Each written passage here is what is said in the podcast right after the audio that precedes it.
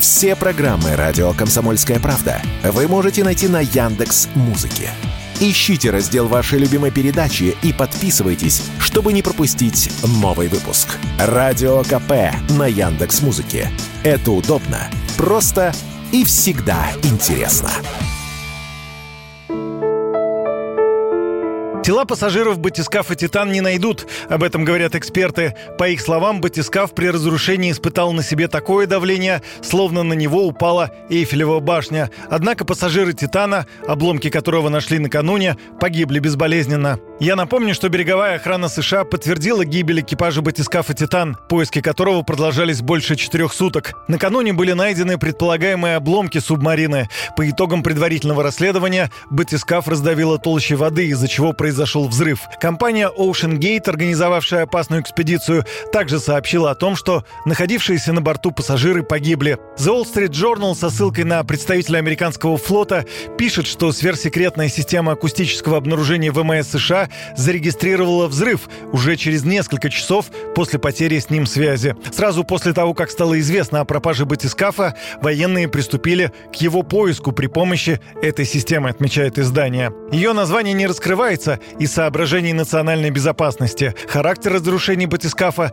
свидетельствует о том, что судно разорвало еще до начала спасательной операции. Спасти людей было невозможно, заявил контр-адмирал береговой охраны США Джон Могер. Наши эксперты проанализировали обломки, которые обнаружил один из наших беспилотных подводных аппаратов. Они пришли к выводу, что пассажирской капсуле был нанесен катастрофический ущерб. Система акустического обнаружения ВМС США зарегистрировала взрыв уже через несколько часов после потери с ним связи. Но почему эти данные не были обнародованы и продолжались поиски? Ветеран морской разведки США Джек Пособец считает, что администрация Байдена скрывала эту информацию, чтобы выдать позже, когда нужно будет отвлечь внимание от дела Хантера Байдена, которого обвиняют в коррупции. Главный научный сотрудник Института США и Канады Владимир Васильев объясняет это тем, что военные не посчитали нужным органам сообщать ставшую им известную информацию. Поисками занималась береговая охрана США, и, насколько я понимаю, она не очень входит, так сказать, вот это расстояние. Береговая охрана, она в основном вдоль американского побережья, там 3 мили, 12 миль и так далее. Что касается военно-морского флота США, то э, там то, та информация, которая получается, ну, она носит сугубо такой, я бы сказал, ведомственный характер, секретный, с точки зрения интересов э, военно-морских сил США, их возможности что-то обнаружить и так далее.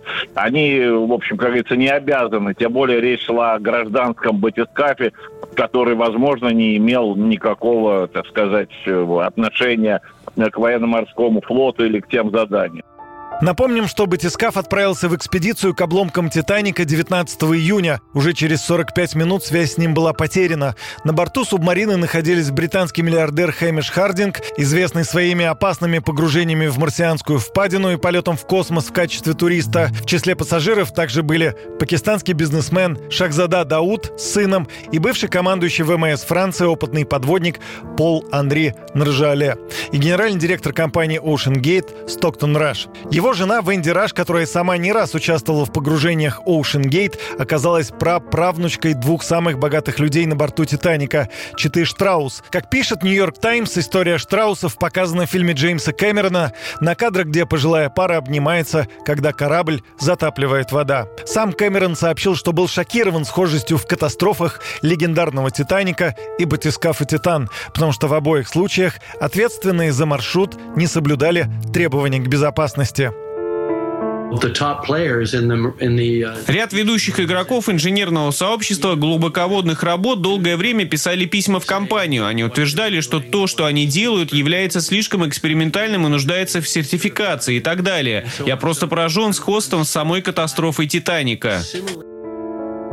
Кэмерон напомнил, что «Титаник» затонул, потому что капитан в безлунную ночь с очень плохой видимостью задал кораблю большую скорость, несмотря на предупреждение об опасности столкновения с льдиной. Режиссер выразил соболезнования семьям пассажиров батискафа «Титан». Юрий Кораблев, радио «Комсомольская правда».